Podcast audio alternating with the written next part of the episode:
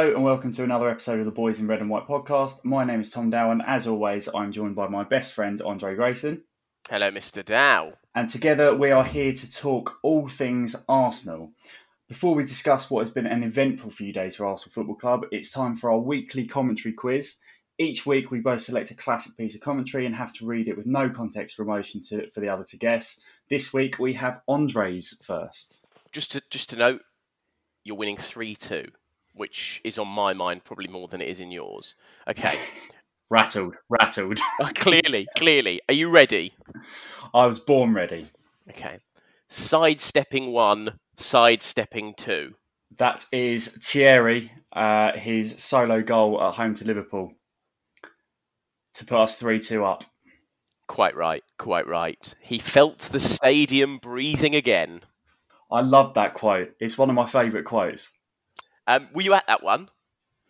I wasn't. I actually watched it in a pub in Margate, which had like an illegal stream, and it was like some Norwegian TV.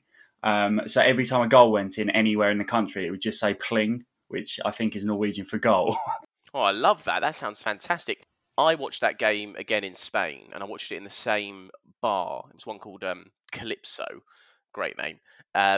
And it's where I'd previously watched the Chelsea game 4 days prior, which was the worst of games. And this was most certainly the best. I can't do it justice in the way Henry does it justice when he talks about that goal. It was special. Really, really special. Yeah, really special. And essentially, I think Wenger said as well, that was the goal that clinched the title. We knew from that point that we were going to go on and win the league. And there was a fair chance we were going to go on and win it unbeaten at that point as well. So it did kind of put to rest the last few days. I was actually at the semi-final when we lost to Man United the previous weekend. So that was like probably my first exposure to a proper Arsenal game at an away venue. So I was pretty down from that. And then obviously we had the Chelsea game in the midweek and then it felt like everything's sort of been washed away when Henry did that. It really did. And the commentary ended. That is brilliant. That is simply stunning. Genius at work. His name is Thierry Henry. Henry. Sidestepping one, sidestepping two. That is brilliant. That is simply stunning. Genius at work. His name is Thierry. Hit me. Oh, what a shot. It's a fabulous goal. That could be many goals. I can give you a slight extension, which I think will help. Oh, what a shot. It's a fabulous goal from Robert Pirès. Oh, Anfield? Correct. I should have got that. What a goal. What a moment. I mean, we've done goals from the same season. You would think we planned it. We probably should start. No, gives it away, doesn't it? That was a magnificent goal. Again, I think we talked on the last pod about winning at Anfield. That was even more spectacular. Probably preferred our first goal in that game, though. Hoopier's own goal was brilliant. Which Eddie tried to claim. What a guy. Well, we're coming on to him. Robert Pirès, he didn't actually score many goals of that ilk, really, sort of long ranges. That was a real one-off from him, but a stunning goal at a stunning time. And again, I've said before, you need to win at Anfield to be champions. This was a significant game in that season as well. Absolutely, and I think I love this goal almost as much as I love Robert Pirès himself. He's always been one of my favourite players of all time, and I genuinely don't think there was a better left-sided midfielder in world football between 2001 and 2004. And he wasn't really a player who relied on flicks and tricks. He was a player whose game was all about his speed of thought and direct approach, and that was what made him so effective. And although I do agree with what you said about we didn't see too many goals of that ilk from Pirès in terms of like a long-range shot, it was quite indicative of his trademark, but from a bit further out. So his trademark was always about cutting in from the left-hand side and bending one into the far corner, which he did time and time again. But I think this is probably the best example of that type of goal because it was from further out, because there was absolutely no stopping it. But yeah, I think he scored many goals that were quite similar, but like you say, not quite the same. Yeah, I mean, we laid down a marker that day. I love that we've both picked goals from the same season against the same opposition. There you go. Great minds. Great minds, great minds. Here they are, taking the game to Liverpool. Pirès. Oh, what a shot! Oh. It's a fabulous goal from Robert Pirès.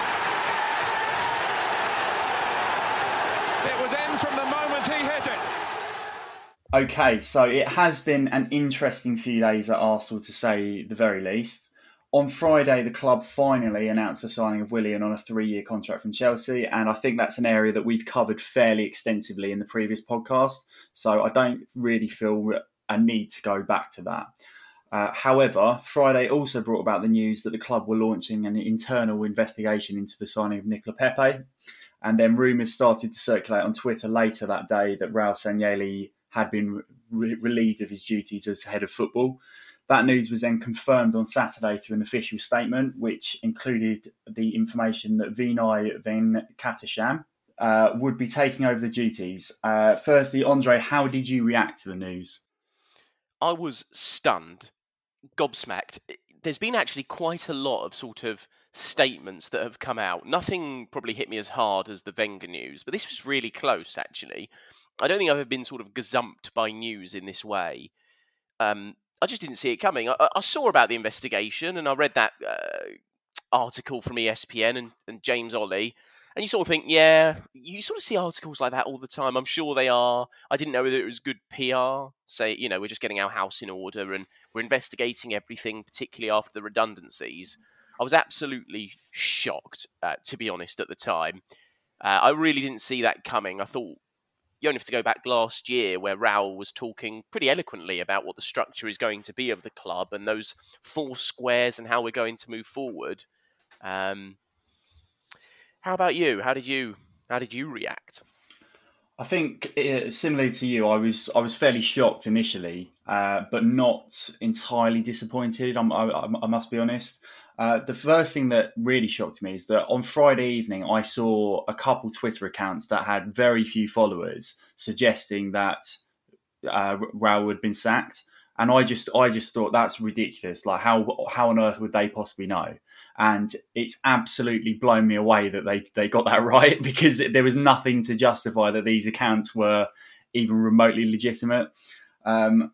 What I think has become clear in the past few transfer windows has been, and we covered this in the previous podcast, is that Arsenal have relied invariably on connections that Raul Sanllehi has had with different people, which on occasions has been useful, but I don't think always it's been with the best interest of the club at heart.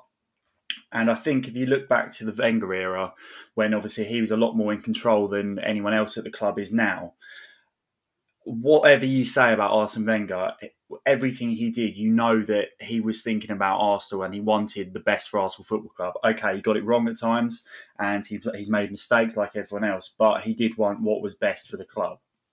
With Raul leading things, I'm not sure that has always been the case.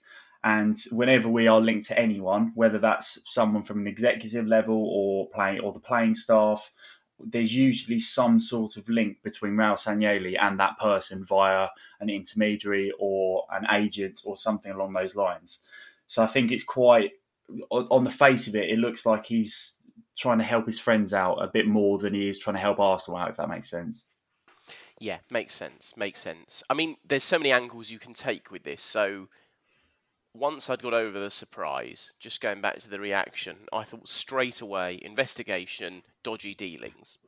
And now I've probably checked. I don't think Raul Sanllehi has got to where he has in football doing things off record. I think it probably shouldn't have gone through the agents it has. We probably overpaid for Pepe. There were probably a few too many people who pocketed quite a fortune from the deal. And I think he's probably, that's all on him. And as you said, that's how he's run things. And that's not what we like to do at Arsenal Football Club. And then I read his statement, and again, you have to take everything you read here with a pinch of salt, where he said this wouldn't be happening if it wasn't down to the virus. And that's where I go, you sort of have to come into that sort of critical thinking and go, well, has he been sacked because we're cost-cutting? We've got two CEOs of sorts, or two directors.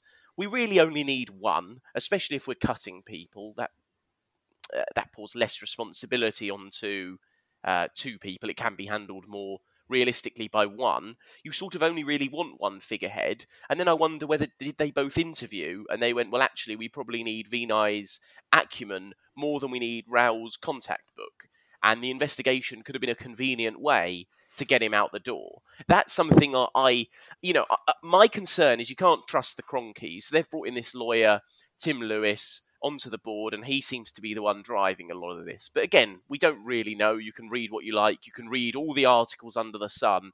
We do not know. One of the things Vinay said in his interview today was around, we're going to try and give you more transparency and communicate. But they really can't communicate the findings of an internal investigation if someone's done dodgy dealings. So again, we're probably dealing in the dark and making assumptions left, right and centre. I saw a lot saying, oh, this is Arteta's influence growing. If that's the case, great. And I think to your point, he will act, as will Vinay and as will Edu, with the club's best interests at heart.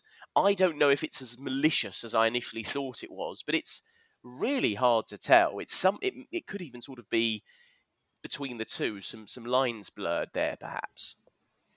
Yeah, I think you've pretty much hit the nail on the head with that.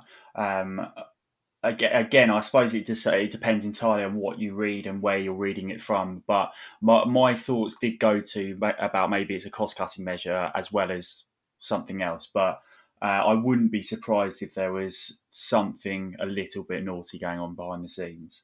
But like you said, I think that's probably it might just be sort of something as a mask to get him out. What I found interesting with what you did just say about Arteta, Edu and Vinay, it kind of leads me on to what my next sort of point was, which was, what does that mean for Arsenal moving forwards? Well, as we've previously mentioned, Vinay is going to be taking over the role of essentially head of football. But I think what we're probably going to see is Edu will probably have a far more prominent role in proceedings on the football side of things. And I also think that Mikel Arteta will probably be quite heavily involved in things. And although we have gone to this head coach and not a manager route, I think Arteta is about as close to a manager as you're going to get, while still calling him a head coach, because whenever it's down to contract renewals, we hear that he's been involved with that. Whenever it was about the wage cut, we hear that he was the one that went and spoke to all the players. And it's an aura that he carries about him that makes you think, okay, well, he's a bit more than a head coach. And I love that about him. But that sort of leads me to this question, which is, are we going to see Arsenal maybe backtracking slightly, not all the way, to somewhere where the club was before, as opposed to the new structure which we thought we were going to be heading towards? Yeah, I mean, we tried to go completely the other way post-Wenger, and that was Gazidis' brainchild. The fact he didn't stay and see it through perhaps told you he spotted writing was on the wall. Ultimately, we want football people making football decisions. Now, again, we don't know much about, Sanllehi was pretty successful at Barcelona. You can read what you like about whether he's responsible for some of their downturn that we saw. Well, we saw them hit rock bottom this week. But again, I personally want Edu and Arteta making more of the decisions when you look round who is at the club at the moment. I do still think the worst thing that's happened here was probably losing Sven. Sven Mislintat, I think, was someone who put us at the forefront. He'd done amazing work for Dortmund, and he has put the infrastructure in place that means they're capturing that young talent, and they still have a platform to really nurture those and then sell on for big funds. And Dortmund broke a record this year for number of goals scored in the Bundesliga, and that's with a very youthful squad, a lot of exuberance there. And again, that sort of came from what Sven influenced. We've lost a lot of that. So I actually think moving back to that model, you know, ultimately, who do you trust more to identify a player to play for Arsenal? Raul Sanllehi or Mikel Arteta? There's no question who you'd prefer. So I'm glad we are returning to that. But again, with a technical director there, with more influence, with someone who doesn't have a vice-like grip over the club as Wenger did, I think it's a lot healthier. And I think this is more akin to what Arsenal should be doing. Yes, and I think that's probably where we're going to be heading. I think it's unfortunate that we've sort of got to this stage where we are sort of toing and froing from what we want, and I think there's a little bit of a lack of clarity at the moment about where Arsenal are going and what sort of look that's going to have. But the quicker we can get that sorted, the better. There was one thing that that did pop into my mind. And I said this to, I can't remember who I was talking to, it might have been my dad. And I said that it's not ideal in the middle of a transfer window for something like this to happen. But having said that, it's probably far less disruptive for that to happen now than it would be in the middle of a season. So maybe this is really the only really decent time for something like this to happen, because otherwise you're just going to interrupt what Mikel Arteta is trying to do throughout the campaign. Yeah, I think we looked at the end of the season as a real cornerstone for making a lot of these decisions about redundancies. We won the FA Cup final 2 weeks ago. There has been so much that has happened. You know, I remember you and I going, what are we going to talk about? And coming up with creative ideas. There's been so much to talk about. I can't believe it. And I also don't think this is the end of the redundancies or change. I suspect we will see more. But I think this is normal. I think this is... Well, I think there's two things at play. I still think we got it wrong post-Wenger. I think whatever we put in place or what we tried to implement clearly didn't work. And that's okay. I think we had to accept there would always be some issues. We thought it would just be the manager. It seems like it's the whole infrastructure we put in place. But now we're looking at something that's more realistic for a modern football club going forward.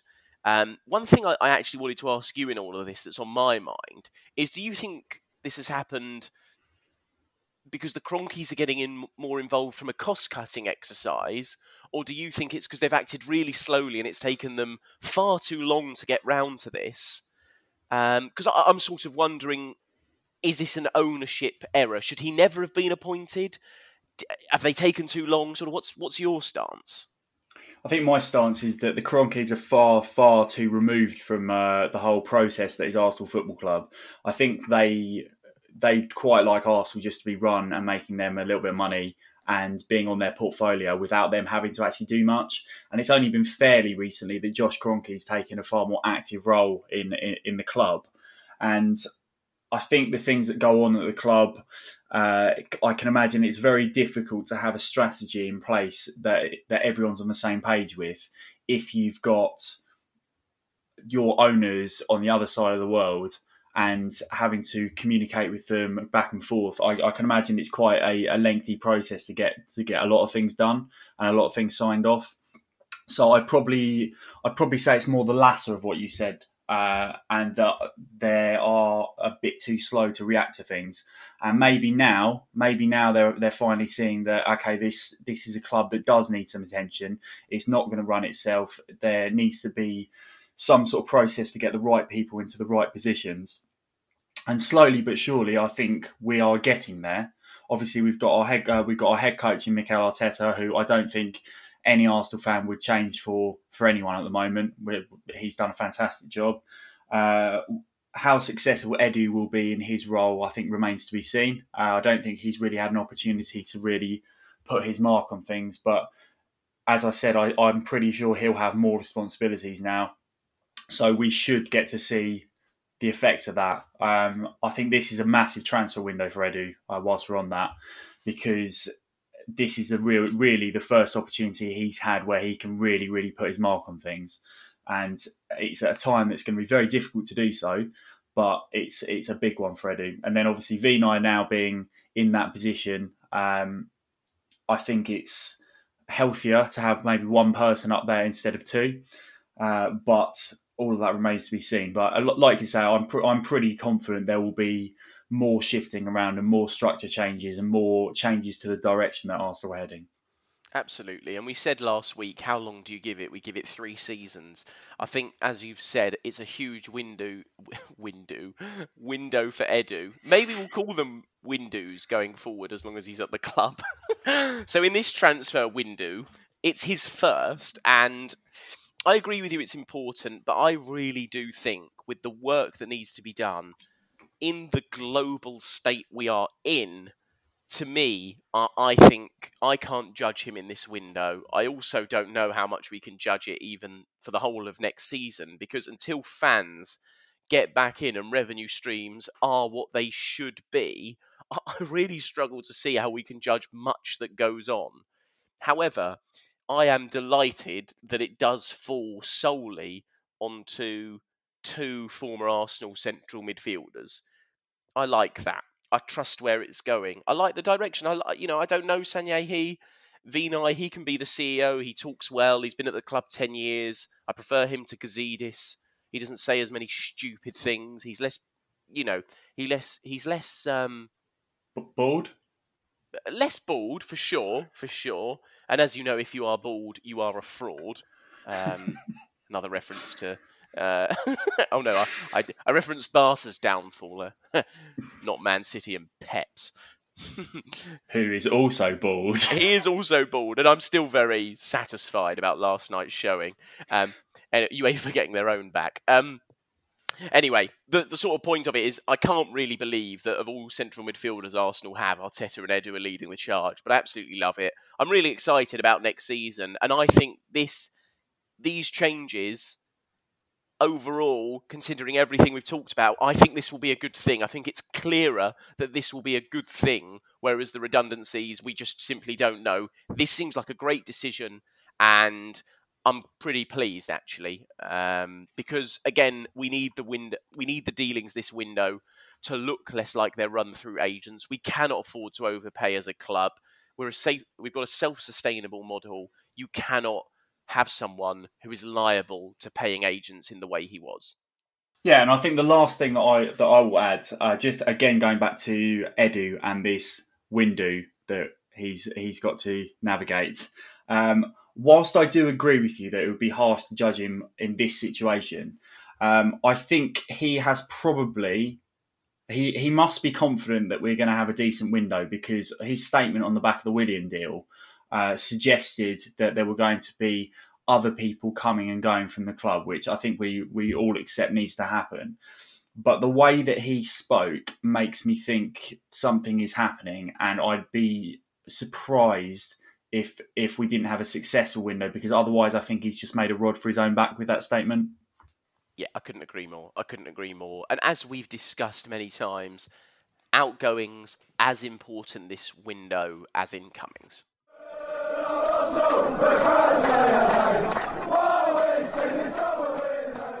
Okay, I think that kind of summarises our position on Raul Sanllehi's exit from the club and the direction that we think Arsenal will take moving forward. What we wanted to do now is the fixture list is due to be released at the end of this week, next week, I believe. So we thought it would be a good opportunity to discuss what we'd like to see from that fixture list.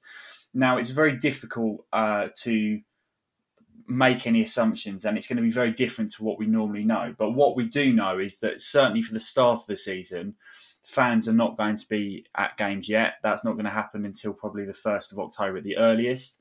And even then, it's going to be a reduced capacity. So there's a fair chance for a large section of next season, away days are probably not going to happen, because I think those will be the last things to change. So what we're going to talk about now is we've both selected 2 games that we hope are early in the season, because we don't mind missing them. And all of these games are going to be away games.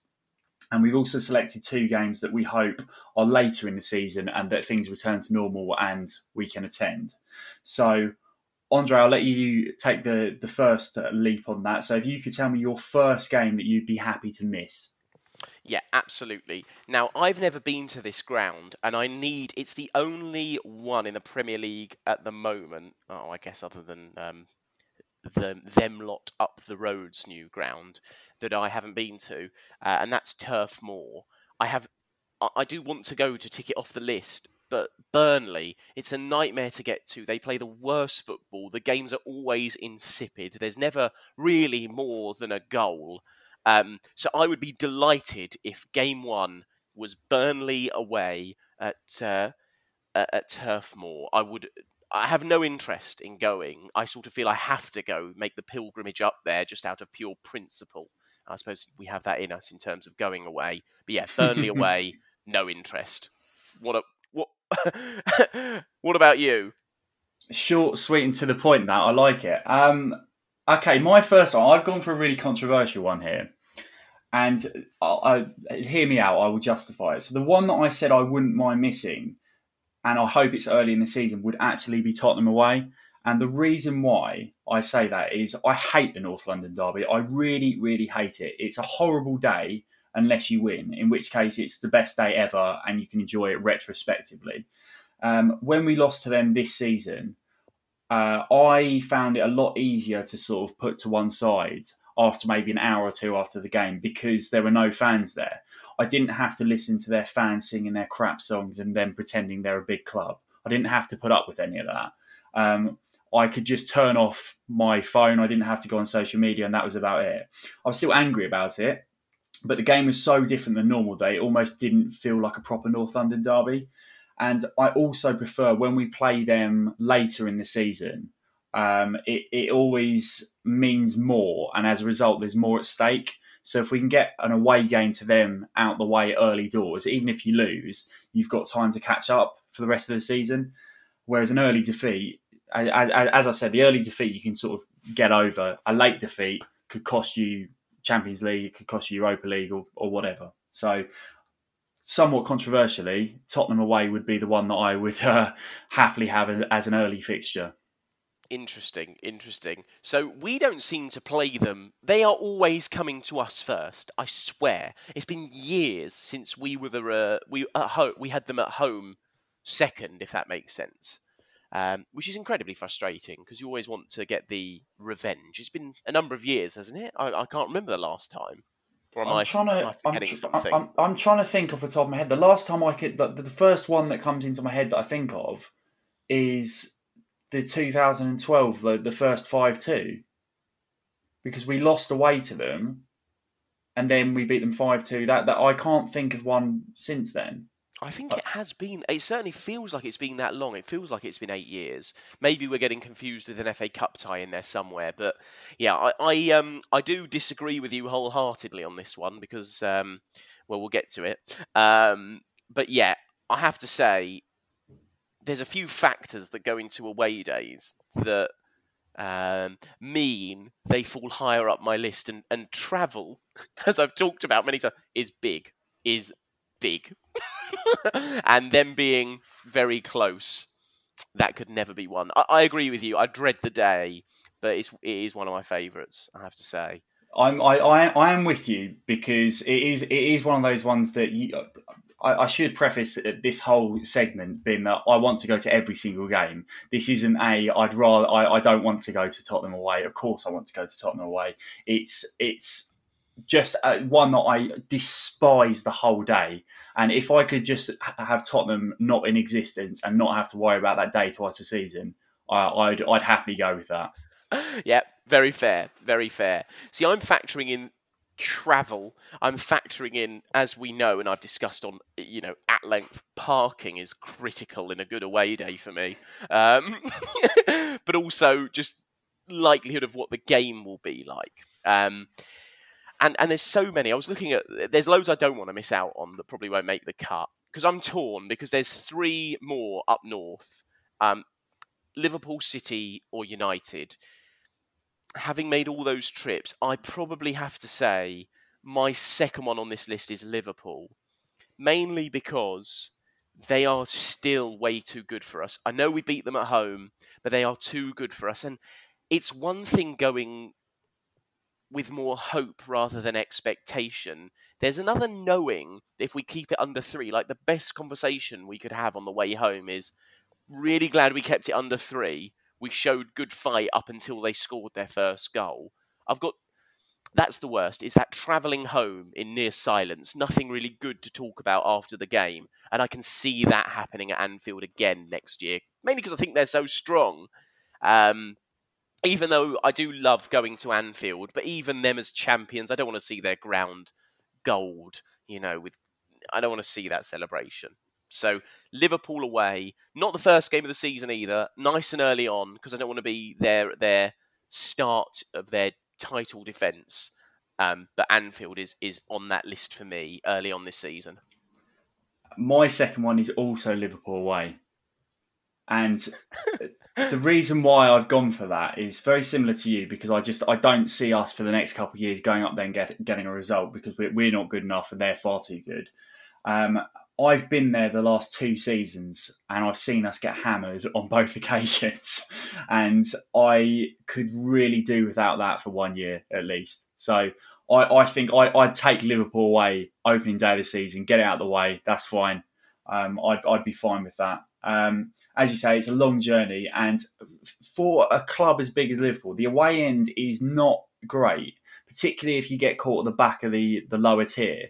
It's impossible to see. You can't see anything. Last 2 years ago when I went up there and we lost 5-1, Ainsley Maitland-Niles scored to put us 1-0 up, and I couldn't even see the goal. I just about sort of hit the back of the net, and I was like, okay, right, we're 1-0 up then. And it was a ridiculous experience. So I think Liverpool is one that we can agree on. That one, we'll both take that as as losing that for next year. Just on your point, it is an absolute disgrace that a club that goes on the way it does about football and looking after fans and everything has the away end it does. It's appalling. You know, they can treat their own fans like that, but the fact they treat away fans with such derision, it drives me mad. And also, it's because of the way they talk about themselves in this sort of magisterial honour of football. You know, it's different when you go to Palace and you can't see, you sort of accept it. They're a smaller club. They're, you know, it's more important for Palace to have all their own there. Liverpool should have a much better away day experience, and I think it's appalling that they don't, to be perfectly honest. So there's a little bit of my angst coming out there. There you go. Yeah, and I didn't get any discount on my ticket that I couldn't see either, because I wasn't technically behind a pillar. If I was behind a pillar, you get slightly cheaper ticket, but because I'm at the back of the stand, even though I can see less than if there was a pillar in the way, I still get charged the same. So yeah, it's not ideal. Really. Not ideal. Okay, that's the negative ones done. Now we're going to look at two games that we really hope are later in the season that we really, really want to go to. So I'll do my first one first. And the first game that I really don't want to miss this year would be Leeds United away. And that's because I've been to Elland Road, but that was to watch a Rugby World Cup game, which was a shocking decision because that meant I missed Leicester away that year. And Andre has never let me live that one down. Elland Road, I really enjoyed it as a ground when I went there to watch the rugby. Didn't really watch the rugby because I was looking at my phone to see what the Arsenal score was. But it's one that I've always wanted to go to see an Arsenal game. The last opportunity I had would have been when we played in the FA Cup and they took us to a replay. But that was on a Tuesday night, I think. And we were at university in Brighton. I think we had exams coming up as well. So there was a reason why we didn't make that trip. I love the passion of their fans, and I think Leeds is a really good night out as well. So that's the ideal combination for an away day. A lot of people hate Leeds, and that's fine. Everyone hates their own teams, but I was genuinely really happy to see them back in the top flight, because growing up, they were always in the Premier League. They were a big club, and I still think they are a big club, and I think it's good to have them back in the Premier League. Yeah, absolutely. They were on my list, but I sort of wasn't really sure. I'm between so many here. So if you're taking Leeds, I will join you a nod to Elland Road, but I'm going to go Craven Cottage and Fulham away. Very tricky to get tickets, admittedly. Fulham away, the year we went together, was one of my favourite away days of all time at the end of the season. I've also been there. I went there, one of my friends, Russ, and a friend, Jake, supports Southampton, Russ Fulham, and I actually went there for when Fulham played Southampton 2 seasons ago. Fulham won 3-2. But it's a great ground, it's one of the few that's really still historical. It really is a throwback. I love going to Fulham. It's a great journey. The walk, I know everyone talks about the walk along the river, but it is, there's something special about it. I always enjoy a London derby as well. They're always pretty special. So yeah, Fulham away would definitely be one I wouldn't want to miss out on. Yeah, really, really wonderful away day, Fulham. Going back to that game that we went to together, that was a game where we had, I think we'd already confirmed third, hadn't we? And there was literally nothing to play for. And we equalised in the last minute through Theo Walcott. And me, you and Mark Pond went mental like we won the World Cup on the back of having a number of beers that day. So it was a really weird one because it wasn't an important game. There was nothing riding on it, but it was such a good away day, and it was just such a great day in total. Yeah, the Curry House post match was a low point in my Arsenal fan going experiences, but never mind. I will say no more. I think you need to say more because you've teased our 8 viewers. They need to know. No, my family are 4 of those 8 viewers. So enough said. Okay, but just to reiterate, that was one of the lowest points of your life. Arsenal supporting, yes, my life. Yes, I realise there's no differentiator there.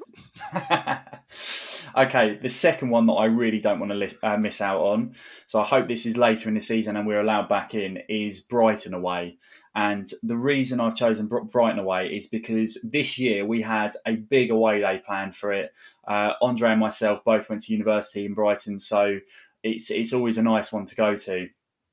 And we had 4 of us heading down there on the train, and it was going to be a long session, so shall we say. And that was obviously the game that got postponed, which prompted the cancellation almost of the entire league. And that was also on the back of Mikel Arteta being testing positive for the coronavirus. So that one for me has to happen this year because we were all so excited to go down there this year, and I think it would have just been such a fantastic day, regardless of the result actually, because we were all going there and we were all just going to have a really fun day down on the south coast. So hopefully we get to do that one this year. Yeah, and thank goodness we didn't go. I know you can't say that result would have happened, but maybe it was a blessing because I don't know how celebratory would have felt with Neil Maupay scoring in the last minute. That would have been horrible. Yeah, agreed. Brighton always fantastic. Okay, next on my list. So seeing as I'll go with some sort of selections that were up there for me. I nearly picked the North London Derby. I love the angst. I really do. I'm a bit sceptical of their new ground because we haven't done it. I also think we'll probably do them next season. I've got a good feeling about what we're going to do to Tottenham going forward after after what happened this season. And I just feel the first one with fans in, I've got a sneaking suspicion we'll do it. But never mind. So, but yeah, what I was going to say is going to that ground when it was, before it was transformed into a toilet bowl, was you were scared. I'm not afraid to say it. You were scared coming round the corner off Seven Sisters Road. There's venom. I haven't seen venom like it, and anger and fury. They're scoundrels round there. They are. Scoundrels is gentle, isn't it? They're complete scum. And the police were terrified to intervene as well. And you sort of look at a policeman and you go, what are you going to do to help me? And they sort of look back at you going, nothing. But I love all of that, but never mind. So on my list would be, is Villa Park, one we missed out on this season. It's a great away day. Again, there's loads of factors. I do normally get the train to Villa. However, the parking space at Villa Park is the best. It's fantastic. It's free. It's a 10-minute walk from the ground. It's everything you could want and more. But actually, one of my earliest experiences of an away day was going to the Whitton Arms, which is a pub just round the corner. And it was the first one where there was sort of an electric atmosphere amongst fans. before an away day. Also, I had one of my favourite games at Villa Park, which was where we scored 3 and 4 minutes.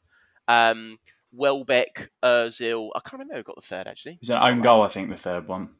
Yes, but it was literally, honestly, I moved rows and seats. I almost ended up in the upper tier because you couldn't, the celebrations were so wild. We nearly always win at Villa Park as well. This season really has blown all these records out of the water.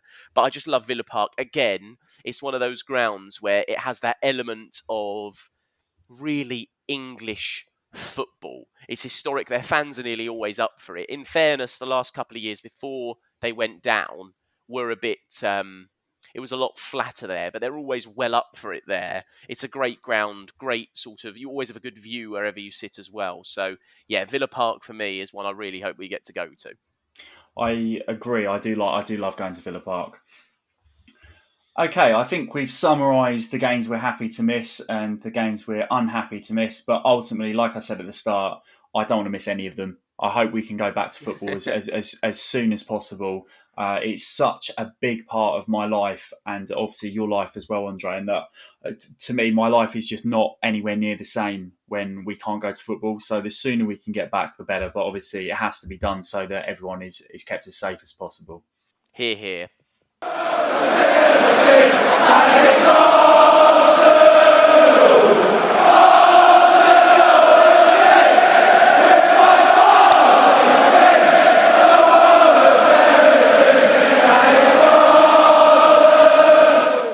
Now it is time for the segment where we look at a classic Arsenal shirt from the past 30 years and select 3 goals each that we instantly think of.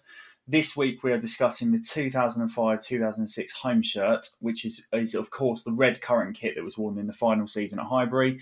It's one of my favourite shirts. It's really, really classy, and I remember it was just so different seeing Arsenal play in a home shirt that wasn't the traditional red and white, that it really threw me when it first got announced, but I loved it. And I really, really struggled to just pin this down to 3 goals because there was so many memories sort of going through my head. So, Andre, would you like to go first? Yeah, for sure. It was an absolutely historic season. I think one of the things that sort of gets lost in all of this, because of the way it ended, I'm not talking about the Champions League final, more how it ended with us leaving Highbury and how special that particular day was. This was the first season I think we really struggled. It was the first season we weren't the force we were, which made these highs even higher. So the first one I've got on my list that it made me think of was Cesc Fabregas against Juventus, reversing the ball in past Buffon against Vieira. And there was so much made of that midfield battle before the game. The whole preview was about Fabregas and could this young man deliver? And boy, did he deliver. It's a brilliant finish. And it's one of those where, again, I wasn't there, but watching on the TV, you can't tell it's in till it rolls in the net. And you actually see the fans celebrating sooner than the ball hitting the net. And I love goals like that anyway. But he was such a sensational player. And in that game, he was incredible. It was the first game where you went, wow, what a talent we have. And there was just so much about that game that mattered. And to go 1-0 up in that fashion was brilliant. That leads me on really nicely to my first choice as well, because it's from the same game and it is the second goal scored by Thierry Henry, but it was assisted by Cesc Fabregas. And not just for his goal and his assist in that game, Fabregas' all-round play was absolutely fantastic the whole evening.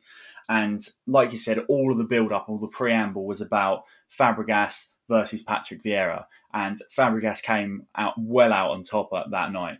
And I remember the Arsenal fans singing the Vieira song, but with he plays in black and white, his team is effing shite. So it's a really, really testament to Cesc Fabregas that Arsenal were even willing to humour losing Patrick Vieira.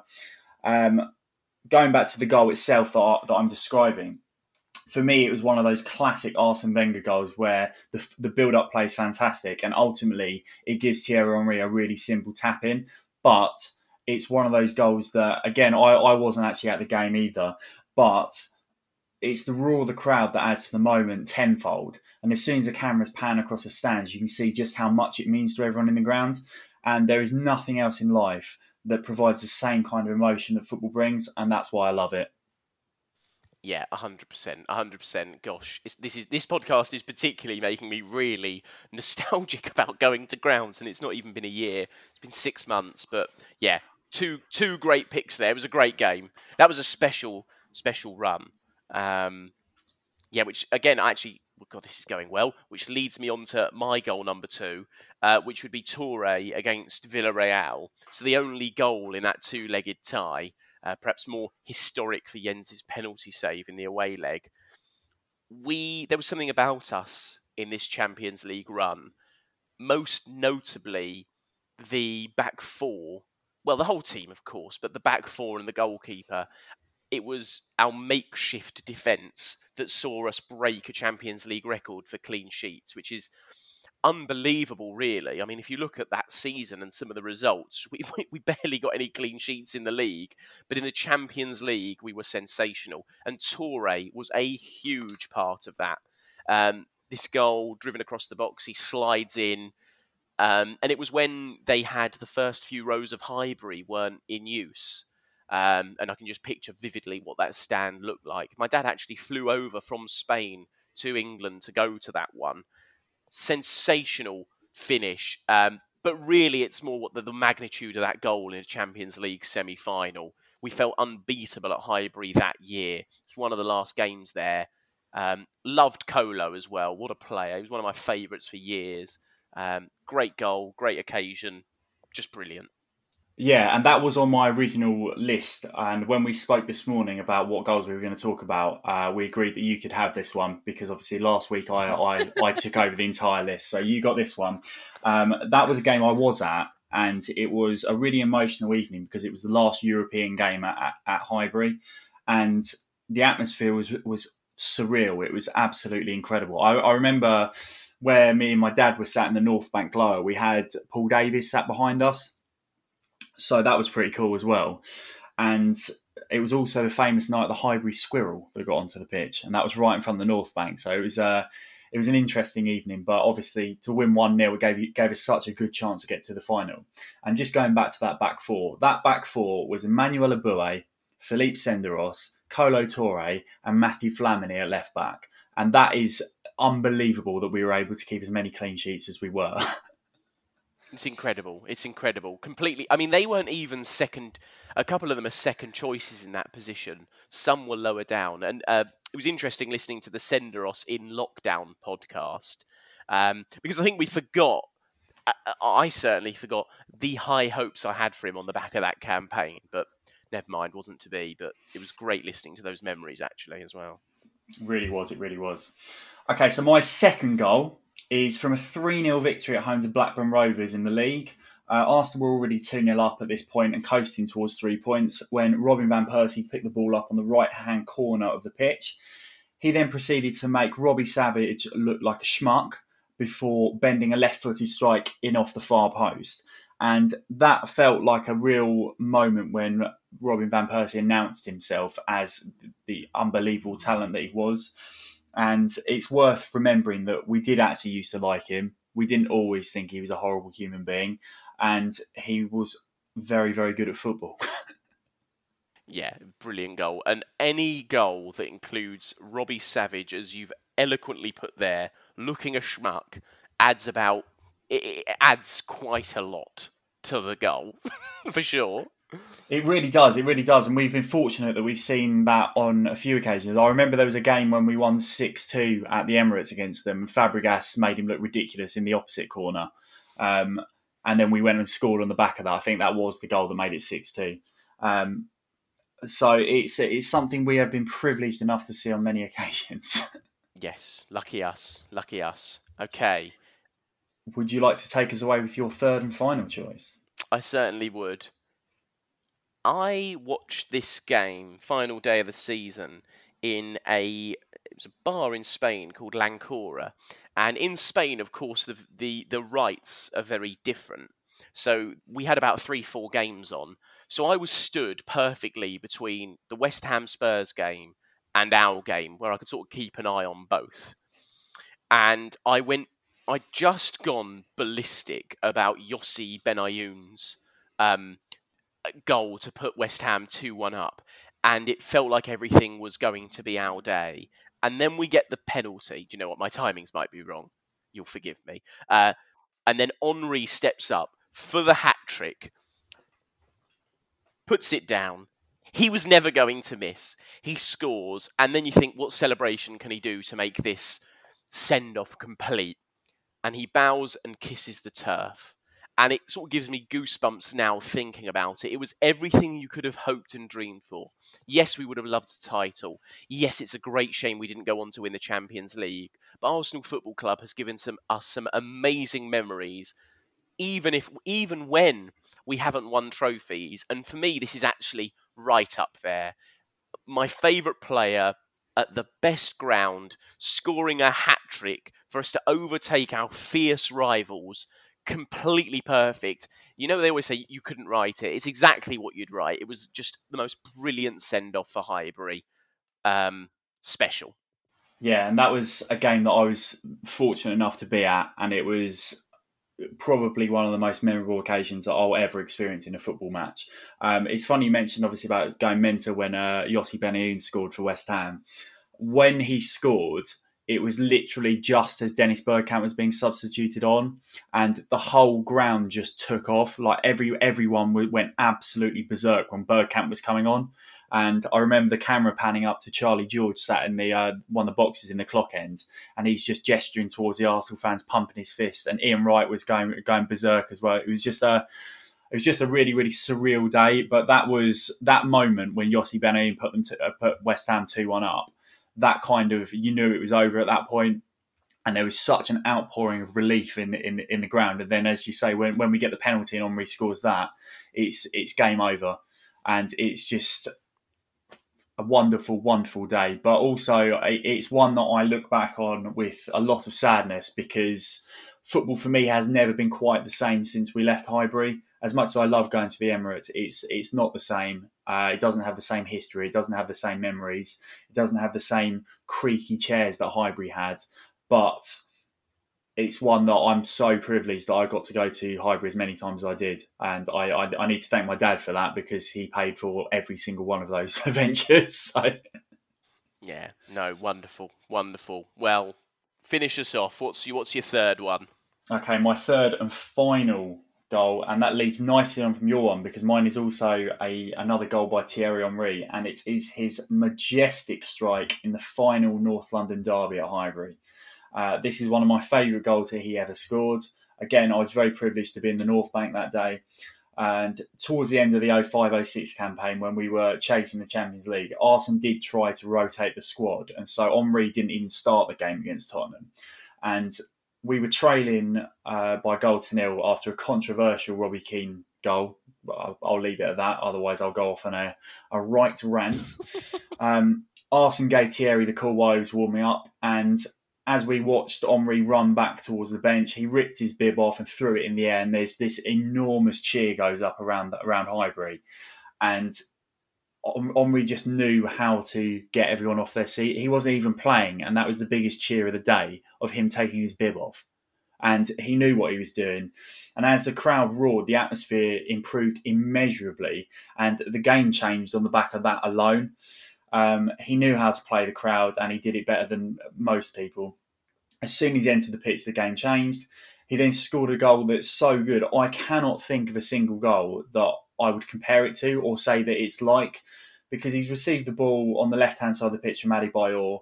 He's got Ledley King really, really tight to him, but he's managed to take a touch and then flick the ball into the far corner with the outside of his right foot in the most nonchalant, fluid movement that you could possibly see on a football pitch.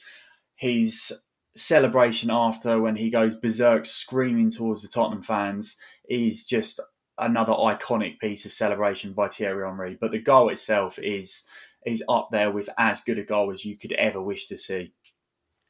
Yes, and you've described and depicted that absolutely beautifully.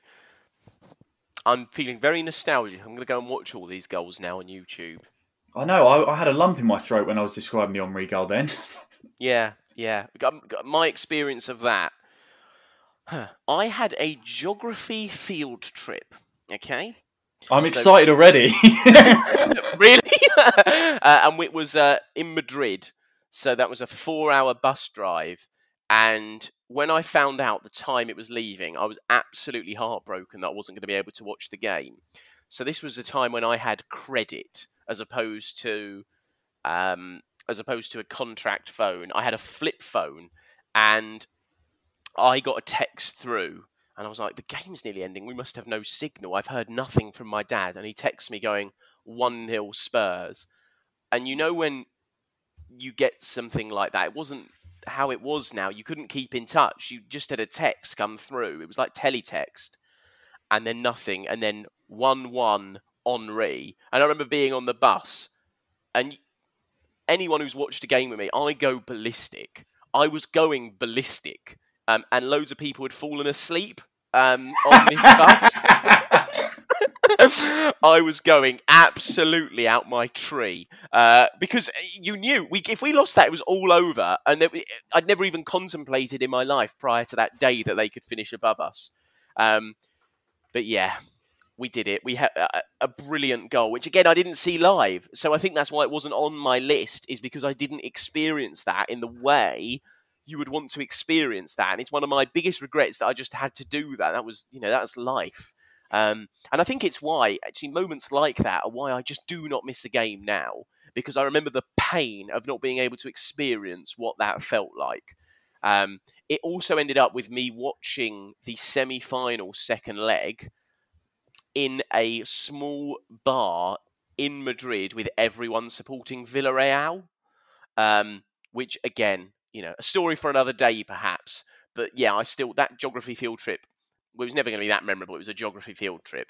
But it was memorable to me for that text, which I kept on my phone until sort of I moved back to the UK. Fantastic. Fantastic tales. And yeah, that was as much as I enjoyed talking about all the goals then, I actually found that one quite hard to talk about, because it is just thinking back to Highbury, and it's the bygone days when we were younger and football was basically our lives. I know it still is, but it literally was, it meant everything back then. And although it still does, it's not quite the same when you're an adult compared to when you're a child. But yeah, really, really fantastic. That wraps up another episode of the Boys in Red and White podcast. Thank you to everyone that has listened and everyone that has liked our Facebook or Twitter pages. You can find us on both by searching for the Boys in Red and White. So please give us a follow on there if you haven't already. And if you would like some light reading, you can visit our blog at www.theboysinredandwhite.com. Thank you for listening, and thank you very much for your time as always, Mr. Grayson. Thank you, Mr. Dow. Enjoyed it. And a shout out to a rather large volume of followers we've somehow managed to collect. It's very exciting. Looking forward to engaging with them all. Fantastic. And if any of our new followers would like to ask us any questions or get us to discuss anything on the podcast, please just let us know, and we'll do our best to get back to you with our comments. So we'll be back next week with another podcast. Until then, stay safe, and we'll see you next week. See you guys.